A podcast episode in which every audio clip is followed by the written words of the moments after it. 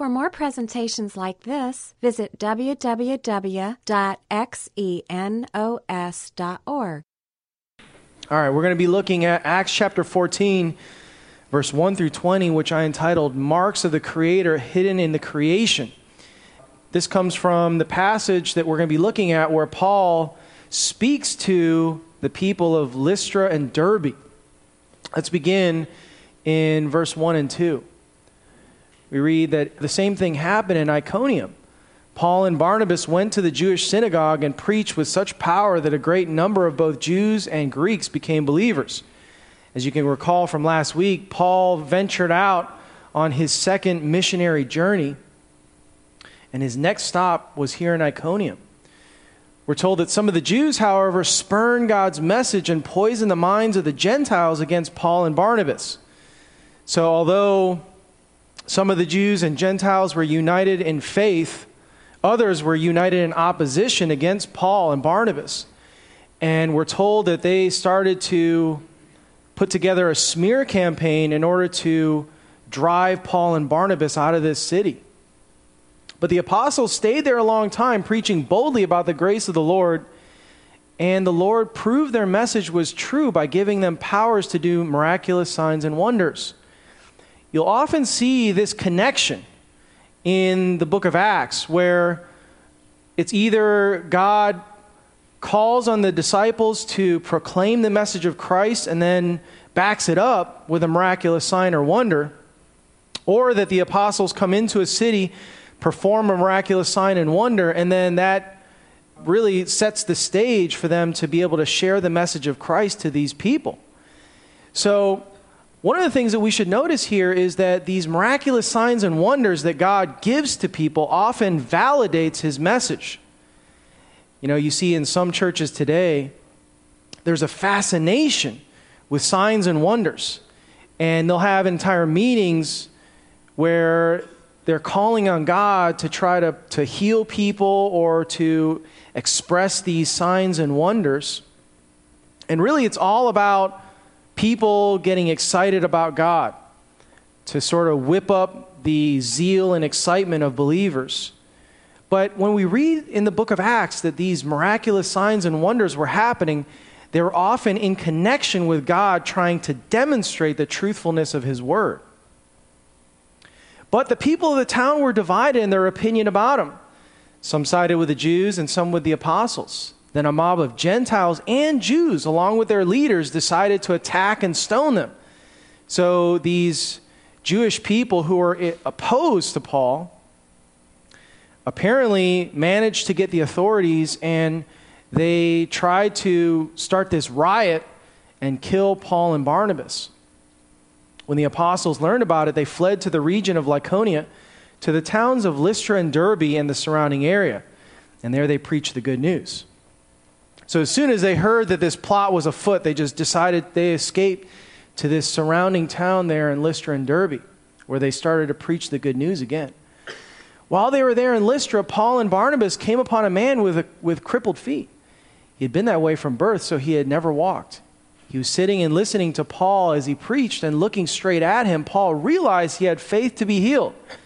It's not clear how Paul deduced this or how he inferred that this man had faith, but maybe there was a leading of the Holy Spirit that told him that this man had faith. And so Paul called to him in a loud voice. He said, Stand up. And the man jumped to his feet and started walking.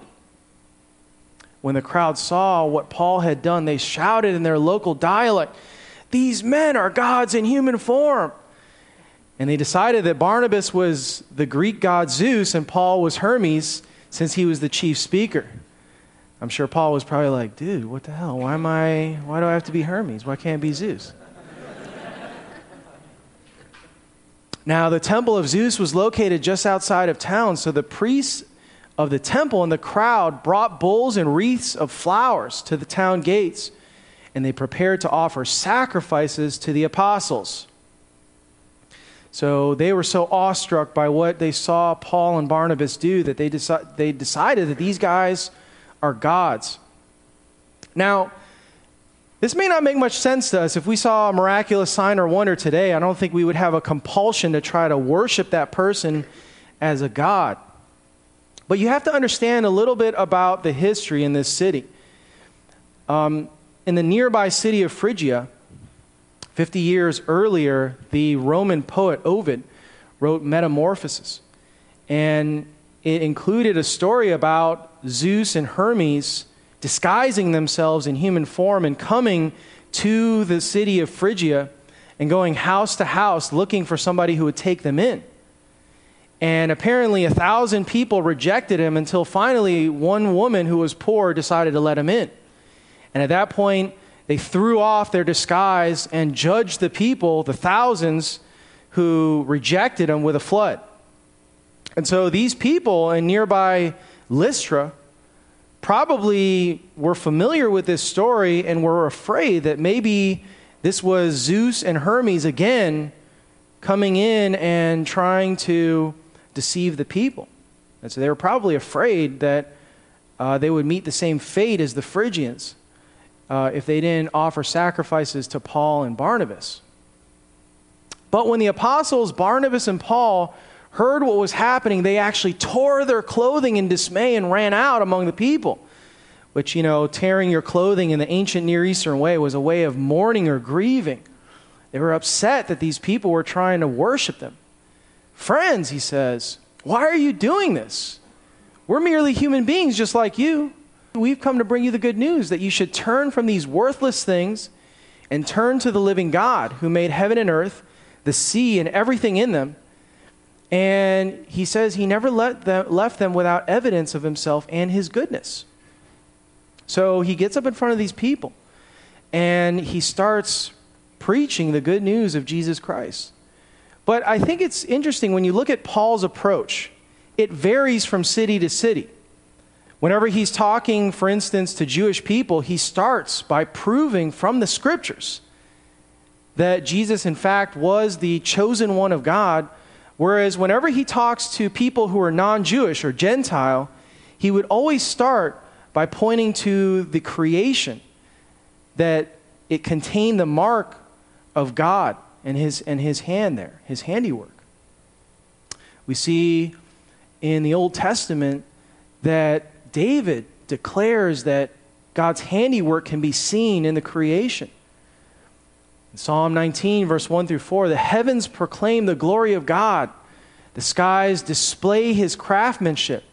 Day after day, they continue to speak. Night after night, they make him known. They speak without a sound or a word and their voice is never heard.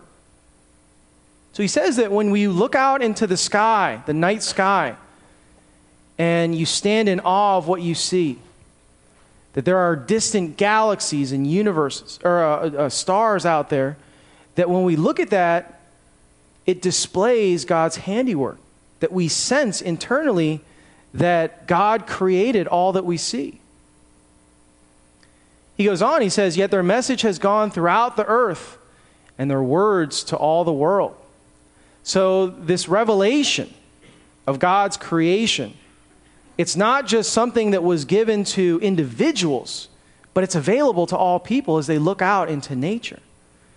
That there's something about nature that they can see God's invisible qualities.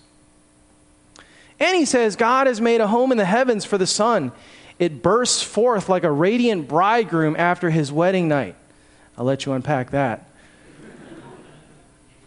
So, you know, I think on an intuitive level, when we go out into nature, you know, for example, if you travel far up north into Canada and you're looking out into the night sky and you see ribbons of light unfolding from the aurora borealis, there's a sense within us that we are seeing God's handiwork.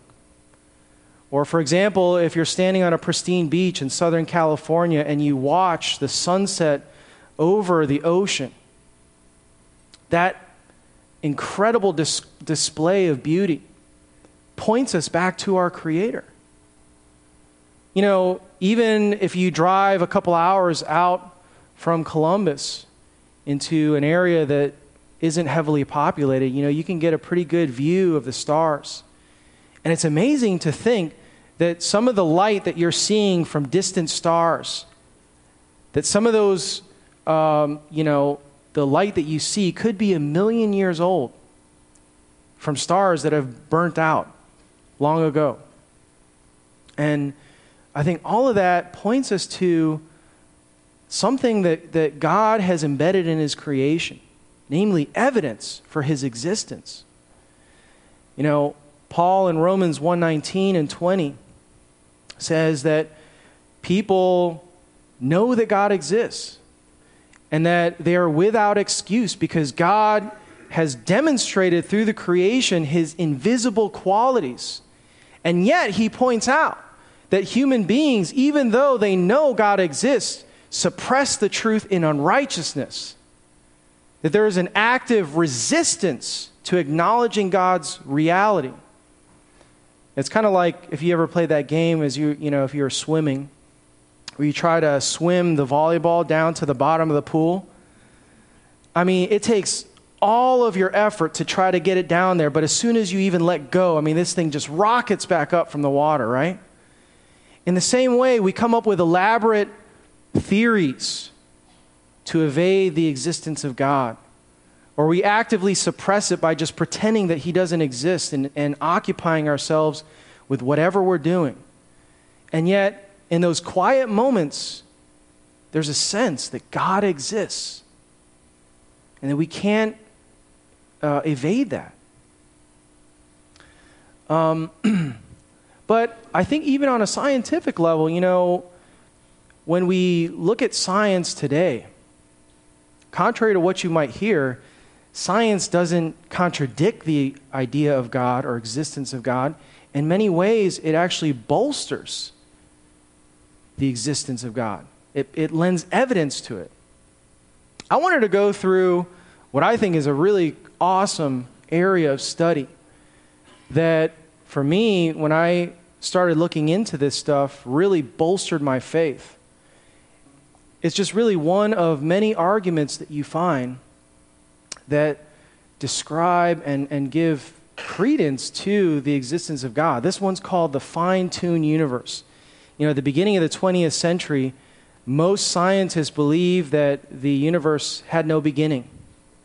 But then in 1929, Edwin Hubble observed something that alarmed most cosmologists and physicists and really turned the scientific community on its head, where he observed the red shift of stars.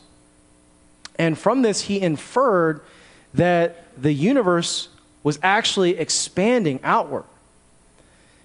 And from this, they, they just, you know, scientists have gathered that the universe probably is about 14 billion years old. And that if you trace the universe's origin back 14 billion years, there was a single point that contained all the mass, all of the energy in the universe, and at some point it exploded. And it resulted in the universe that we live in today. And of course, this had some implications that made scientists feel very uncomfortable. John Lennox captures this in um, one of his books. He says, Another well known scientist who found the idea of a beginning repugnant is Sir John Maddox, a former editor of Nature. He pronounced the idea of a beginning thoroughly unacceptable because it implied an ultimate origin of our world and gave creationists ample justification for their beliefs. It's rather ironic that in the 16th century, some people resisted advances in science because they see, it seemed to threaten belief in God. Whereas in the 20th century, scientific ideas of the beginning have been resisted because they threatened to increase the plausibility of belief in God. And so you can imagine the idea that our universe has an origin would be something that most agnostic and certainly atheistic scientists would be resistant to. One thing that scientists have discovered are that there are a number, dozens of physical constants in the universe that seem to be finely tuned, to use their terminology. And that if these constants were off by even a small fraction, that life as we know it would cease to exist. In fact, many stars would not even uh, have formed, thus making life impossible.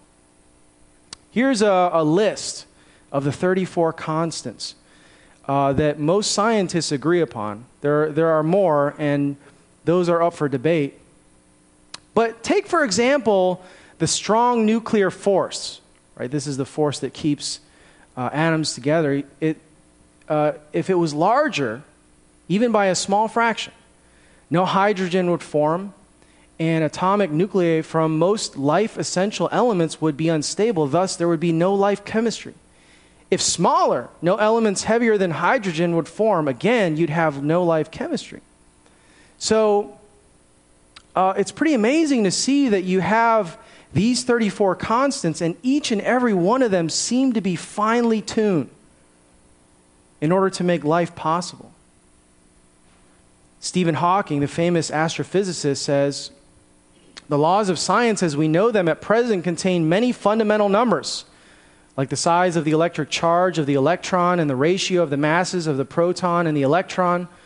The remarkable fact is that the values of these numbers seem to have been finely adjusted to make possible the development of life. For example, if the electric charge of the electron had been only slightly different, stars either would have been unable to burn hydrogen and helium or else they would not have exploded. It seems clear that there are relatively few ranges of values for the numbers that would allow the development of any form of intelligent life. Most sets of values would give rise to universes that, that although they might be very beautiful, would contain no one able to wonder at their beauty. And as far as we know, Stephen Hawking does not hold Christian beliefs, does not believe in the Bible, and he's probably agnostic at best. Paul Davies, another physicist, cosmologist, who, again, this guy is not a believer, says it's virtually impossible that the universe came to have these correct parameters for life by chance. Because so many of these numbers must all lie in such a small range of values. If the initial explosion of the Big Bang had differed in strength by as little as one part in 10 to the 60th, the universe would have either quickly collapsed back on itself or expanded too rapidly for stars to form. In either case, life would be impossible. An accuracy of one part in 10 to the 60 can be compared to firing a bullet from one, for, at a one inch target on the other side of the observable universe, 20 billion light years away, and hitting that target. I can't even imagine that, but I mean, that seems crazy, right? Here's Richard Dawkins. Definitely not a believer. Dubbed the high priest of atheism, says physicists have calculated that if the laws and constants of physics had been even slightly different, the universe would have developed in such a way that life would have been impossible. Different physicists put it different ways, but the conclusion is always the same. It is indeed perfectly plausible that there is only one way for a universe to be, but why did that one way have to be set, such a setup for our eventual evolution? Good question. Of course, he doesn't believe in a creator, but he just sits and stands in wonder of uh, the creation and how all of this came about. Now, I wanted to show a video that uh, kind of depicts this. From galaxies and stars, down to atoms and subatomic particles, the very structure of our universe is determined by these numbers. These are the fundamental constants and quantities of the universe. Scientists have come to the shocking realization that each of these numbers has been carefully dialed to an astonishingly precise value, a value that falls within an exceedingly narrow, life permitting range. If any one of these numbers were altered by even a hair's breadth, no physical, interactive life of any kind could exist anywhere.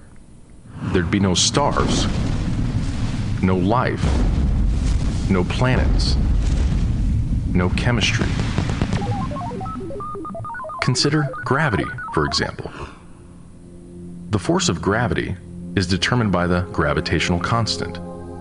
If this constant varied by just 1 in 10 to the 60th parts, none of us would exist. To understand how exceedingly narrow this life permitting range is, imagine a dial divided into 10 to the 60th increments. To get a handle on how many tiny points on the dial this is, compare it to the number of cells in your body, or the number of seconds that have ticked by since time began. If the gravitational constant had been out of tune by just one of these infinitesimally small increments, the universe would either have expanded and thinned out so rapidly that no stars could form and life couldn't exist or it would have collapsed back on itself with the same result no stars, no planets, and no life. Or consider the expansion rate of the universe.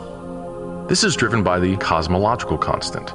A change in its value by a mere one part in 10 to the 120th parts would cause the universe to expand too rapidly or too slowly. In either case, the universe would, again, be life prohibiting.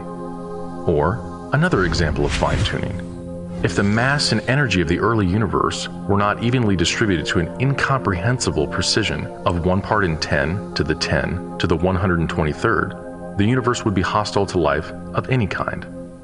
The fact is, our universe permits physical, interactive life only because these, and many other numbers, have been independently and exquisitely balanced on a razor's edge. Wherever physicists look, they see examples of fine tuning. The remarkable fact is that the values of these numbers seem to have been very finely adjusted to make possible the development of life. If anyone claims not to be surprised by the special features that the universe has, he's hiding his head in the sand. These special features are surprising and unlikely. Good. Summary of what we were talking about here you know, maybe to put some, some things into perspective, let's, let's consider some odds of things happening. You know, getting a royal flush in poker on the first five cards dealt is one, or uh, 649,740 to 1. Not really good odds. Of becoming president, be 10 million to 1. Of a meteor landing on your house, be 182 trillion, 138 billion, 880 million to 1. Chance of an American home having at least one container of ice cream in their freezer, 9 in 10. of striking it rich on the Antique Roadshow, about 60,001. For those of you who are into antiquing, maybe you'll make it rich one day. Of dying from your pajamas catching on fire. 30 million to 1 of the browns ever winning the super bowl who could even calculate something like that? The sheer improbability. Now one scientist tried to come up with a calculation that takes into account all of those 34 constants and he came up with the formation of the universe happening would be 1 in 10 billion to the 124th. To give you sort of an idea of what that would look like, that's what it would look like right there. That's 1,240 zeros. Um, so, really, what we're talking about here is something that's so unlikely, they've actually developed a term to describe it infinitesimal nearly impossible. Robert Jastrow says the details differ, but the essential elements in the astronomical and biblical accounts of Genesis are the same. We scientists didn't expect to find evidence for an abrupt beginning because we have had until fairly recently such an extraordinary success in tracing the chain of cause and effect backward in time. For the scientist who has lived in his faith and the power of reason, the story ends sort of like a bad dream. He scaled the mountains of ignorance. He's about to conquer the highest peak. And as he finally pulls himself over the rock, he's greeted by a band of theologians who've been sitting there for centuries. Now, of course, the naturalists, uh, critics of the Bible, critics of the idea of a God's existence, would say at this point that there are other explanations for this. One popular theory would be the multiverse. This is based on mathematical string theory, where um, theoretical physicists speculate that there are multiple parallel universes. Some speculate that there may be trillions, if not almost an infinite number of parallel universes that exist. And yet, these universes are, you know, really contained in a way that we cannot observe them or interact with them. And of course, they see problems with this that, you know, these so called multiple universes escape scientific observation. Brian Greene, the leading expert of multiverse, um, says it will be extremely hard, if not impossible, for us to ever know if the multiverse picture is true. Even if there are other universes, we can imagine that we will never come into contact with any of them. You know, aside from this, I think it's interesting that naturalistic scientists would try to come up with a theory to explain something when really it's just chance that brought the universe together, according to their theory, their beliefs. Uh, John Lennox points out that if we're willing to accept multiverse, then we should be willing to accept really anything he says, I'm tempted to add that the belief in God seems an infinitely more rational option if the alternative is to believe that there are other universes that possibly can exist and do exist, including one in which Richard Dawkins is the Archbishop of Canterbury, Christopher Hitchens is the Pope, and Billy Graham has just been voted Atheist of the Year. Another would be, you know, this is kind of like the universe was sort of, uh, it, it's kind of like rolling a million sided die and calling out five before it stops and then it lands on five. I mean, that seems highly unlikely, very improbable. But certainly you wouldn't say that it, it's impossible, right? Well, I'm not sure that that would be an accurate way of describing this. You know, one way to respond to this would be it's like actually having a 10 billion sided die and rolling it and hitting five 124 times in a row. That would be more like what we're describing here with, with uh, fine tuning. Highly improbable, nearly unlikely. You know, what are we to conclude from this? I guess to put it simply, maybe we can think about this as sort of an, an analogy. You know, imagine if a judge sentenced you to a firing squad because you committed a heinous crime. And so they bring out a hundred trained expert marksmen. And as the executioner uh, tells them to ready themselves, they cock their guns and he shouts, Fire! and you hear, you know, the guns go off. And when you open up your eyes, you check to see in amazement that you have no bullet holes in your body, that you're completely intact. Now, what are you supposed to conclude in a situation like that? I mean, after all, even an expert marksman will occasionally miss. But what is the likelihood that a hundred trained expert marksmen happen to miss? even though they're 10, 10 paces away from you? Wouldn't a better explanation be that they intentionally missed you? And that's essentially what this argument tries to uh, put forward. It's not just accident, it's not just, you know, chance that brought about what we see here today, life as we know it, but that there was an individual, a being that actually fine tuned the universe such that life could exist.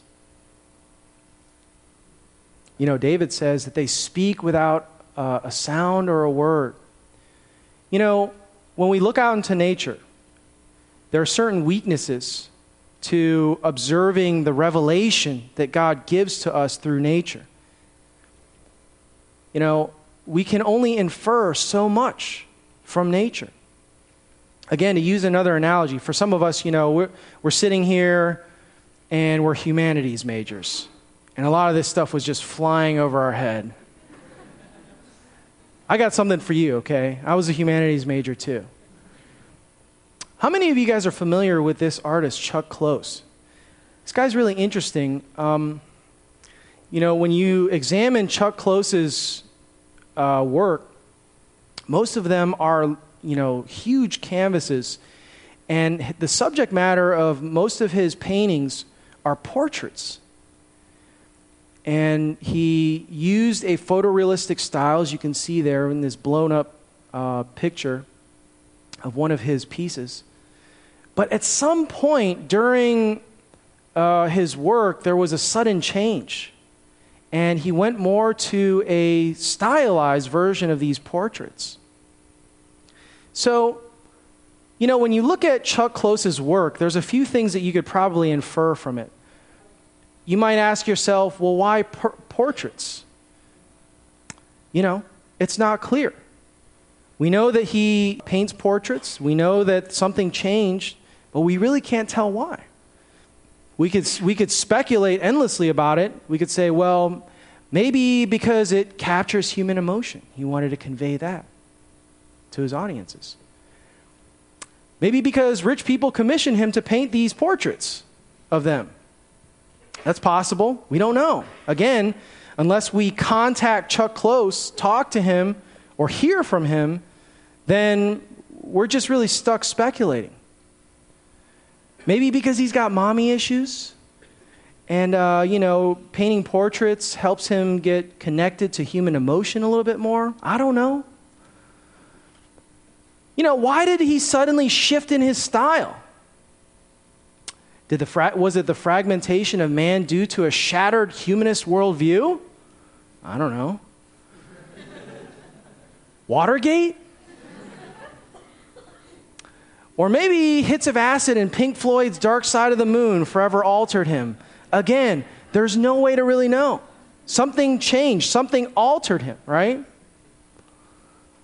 Again, if we look at how this relates to God, you know, nature tells us certain things about this being that created the universe. Namely, that this being possesses a vast intelligence also a nearly unlimited power. You know, certainly more power than that was that which was contained in the Big Bang. We can infer that. Also, there must have been an active will because, you know, this single point that lay dormant somehow was unleashed and it exploded. And so something must have activated this Big Bang to, to set it into motion, so to speak. But again, aside from that, we really cannot say with any certainty who this is or what it or she or he is doing unless we come into contact with it. You know, nature can't tell us um, the Creator's will. It can't tell us if the Creator exhibits some sort of benevolence. For all we know, this Creator is an angry being. And you might actually infer that if you look out into to the world and see all of the, the, the evil, all of the destruction, all of the hate that we see in our world. You might conclude that. Also, nature can't tell us how to come into contact or how to have a relationship with this being that created the universe that we, we, we live in. Well, Paul tells us that there's another side to this. He says, We've come to bring the good news that you should turn from these worthless things and turn to the living God. So, on the one hand, when we, when we look out into nature, we stand in amazement of what we see, that it contains the marks of the Creator. You know, that describes what you might call general revelation, which encases uh, certain characteristics of God but very limited. This you might call special revelation, where Paul is actually telling us and the people over in Lystra about who God is, because God has actually gone as far as to reveal himself through his written word, the Bible. And specifically, that he comes to bring good news. You know, again, if we go to our Chuck Close analogy, You know, you ask yourself, well, why portraits? Well, Chuck Close actually explains why. He's got this rare condition called face blindness, where he will look at someone's face but, but forget it. And so apparently, this fascination with portraits has something to do with this condition that he has. He says, I was not conscious of making a decision to paint portraits because I have difficulty recognizing faces.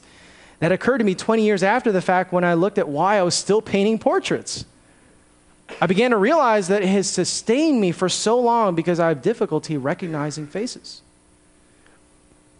What about this dramatic change in style? Again, Close explains. He tells us why. In 1988, uh, as he was speaking at a conference, he collapsed and fell into a seizure, and from that point on, he actually was paralyzed. And so, as a result, uh, he, need to, he needed to compensate for his disability. And uh, he now paints with an assistant who helps him by creating grids, and he slowly paints these portraits using these grids. And so, this really, I think, captures kind of the, the two ways that God communicates to us.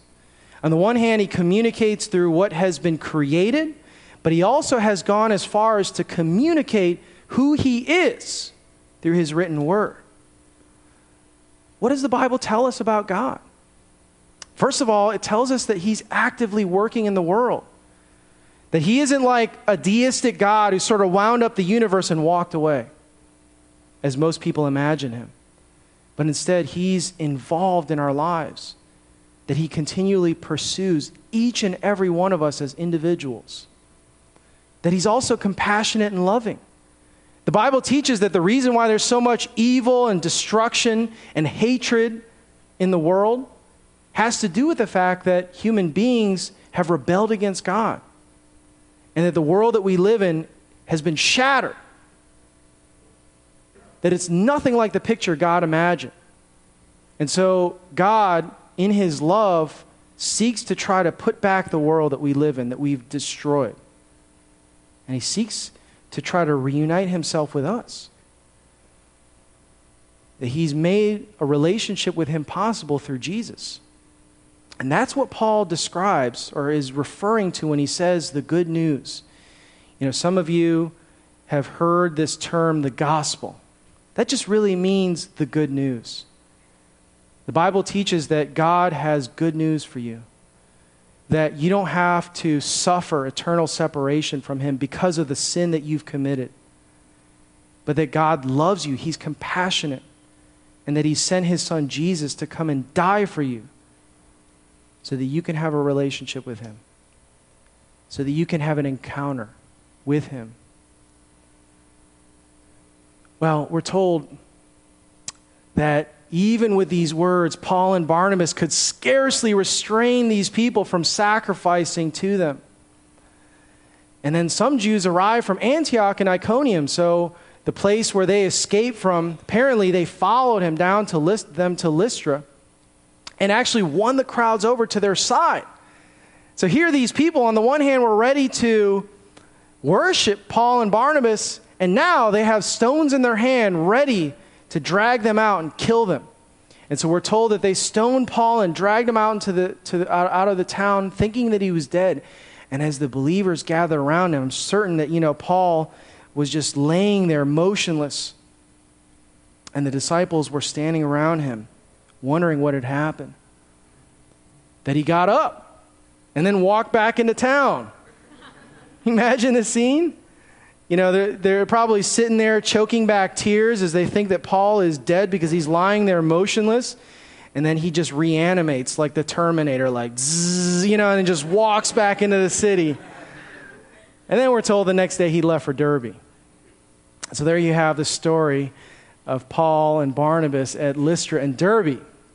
All right, let's draw a few points of summary here. I think the first thing that we can gather from this passage would be that God leaves plenty of evidence to reveal his existence. You know, we talked last week about how God provides tons of evidence in the Bible in the form of predictive prophecy in the Old Testament. But God goes even further in providing evidence through nature. And again, I want to throw out a plug for that book that I recommended last week, Discovering God. It outlines some of this evidence that I'm talking about in greater detail. And so if you're here tonight and you're a guest, we want to offer that book to you as a gift for free, um, as well as a complimentary drink. And I hope that you read it and are able to investigate Christianity further. But, you know, it's important, I think, that you leave here tonight, if you're a critic of the Bible, with the understanding that Christians are not ignorant. That in order to be a Christian, you don't have to, like, take off your intellectual hat, hang it at the door, and then come in here and just be moved by the social stream that everybody's swimming through. It's not what's happening here. That you can actually be a thinking, intelligent, well read person and be a Christian and not be ashamed of that. Secondly, if you're here and you don't know God personally, and maybe you've investigated some of the evidence that we've been describing here over the last few weeks. Maybe your move would be to call out to God and to see if He's real. To call on Him to speak and ask Him, if you're out there, show yourself to me. To actually have an encounter. Now, if God's real, I believe that He will speak. And it's interesting because even though it seems really simple to do something like this, people often have trouble with it. I remember talking to a guy who had been showing up to our home church like every single week for several months. We'd been laying out all of this evidence to him about belief in Christianity and belief in the Bible. And, you know, one night when we were talking, we were like, So, you know, what other, what other questions do you have? And he was just like, You know, I really don't know. And I said, Well, you know, maybe the next step for you would be to call out to God. He's like, man, yeah, that sounds like a really good idea. I think I'm going to go home tonight and do that. And so the next week, I was excited to see him. and after our home church, I said, so, man, I remember last week you were talking about how you were going to go and call out to God and see if he's real, ask him to speak to you. Did you do it? He's like, oh, no, no, no, that, that just never happened. But, but I'm going to do it tonight. And so then the next week he showed up. I asked him the same thing, same response. And finally, after a couple, a couple more months of talking about things, I said, You know, what's holding you back from calling out to God? He said, I just don't know. I said, Let me take a stab at it. I wonder if the reason you're afraid to call out to God is because you're worried that He might actually answer and that you know that if He answers, there might be some real implications for your life. I mean, it's exciting to think about the idea of having an encounter with the Creator of the universe. But we're not dumb enough to think that that's not going to have any implications for our life. And so, I challenge you to have the courage to call out to God. You know, He's a God who loves you who wants the best for you in your life. And he will answer you. Finally, Paul was able to endure opposition because he was convinced of the truth that he spoke about. I think that's an important point to make here. You know, it wasn't that Paul was, you know, this tough dude who just would, you know, take a beating, stand up, and just walk back into a city because he was, he just had this, you know, fortitude about him. But the reason why Paul was able to endure all of this persecution was because he truly believed in what he spoke about. And I think that if you're not at the point where you feel convinced about Christianity, where you feel like you've got a solid foundation to stand on in your faith, then uh, you might end up running away, fleeing the moment opposition, persecution, or suffering enters into your life. You're standing on shaky ground. And so I would urge you to, to get your, your questions answered and to try to resolve some of your doubts, giving God the benefit of the doubt. Yeah, Lord, um, as I think about all that we talked about here tonight, reminds me of uh, Francis Schaeffer's title, He is There and He is Not Silent. I actually wish I named my teaching that now. But, um, but we thank you that you do exist, that we're not just talking to the air, and that uh, you have spoken, and that you've spoken um, clearly through your Son, Jesus. You say that in the book of Hebrews, that um, you have um, displayed yourself in ways that, um, you know, uh, we'll be able to uh, look at uh, for the rest of eternity through what Jesus did and learn more about you. And I pray, Lord, for those of us who um, have never had an encounter with you, but sense maybe on an intuitive level or maybe even through our scientific inquiry have, uh, has led us to maybe the possibility that you exist, that at this moment they would turn to you and call out and ask whether or not you're real. And um, we thank you for anyone who did that, and we trust that you will answer. Thank you for that in Jesus' name. Amen. This study was recorded at Xenos Christian Fellowship and is copyrighted. You may freely copy and distribute it as long as you keep it intact and do not sell it.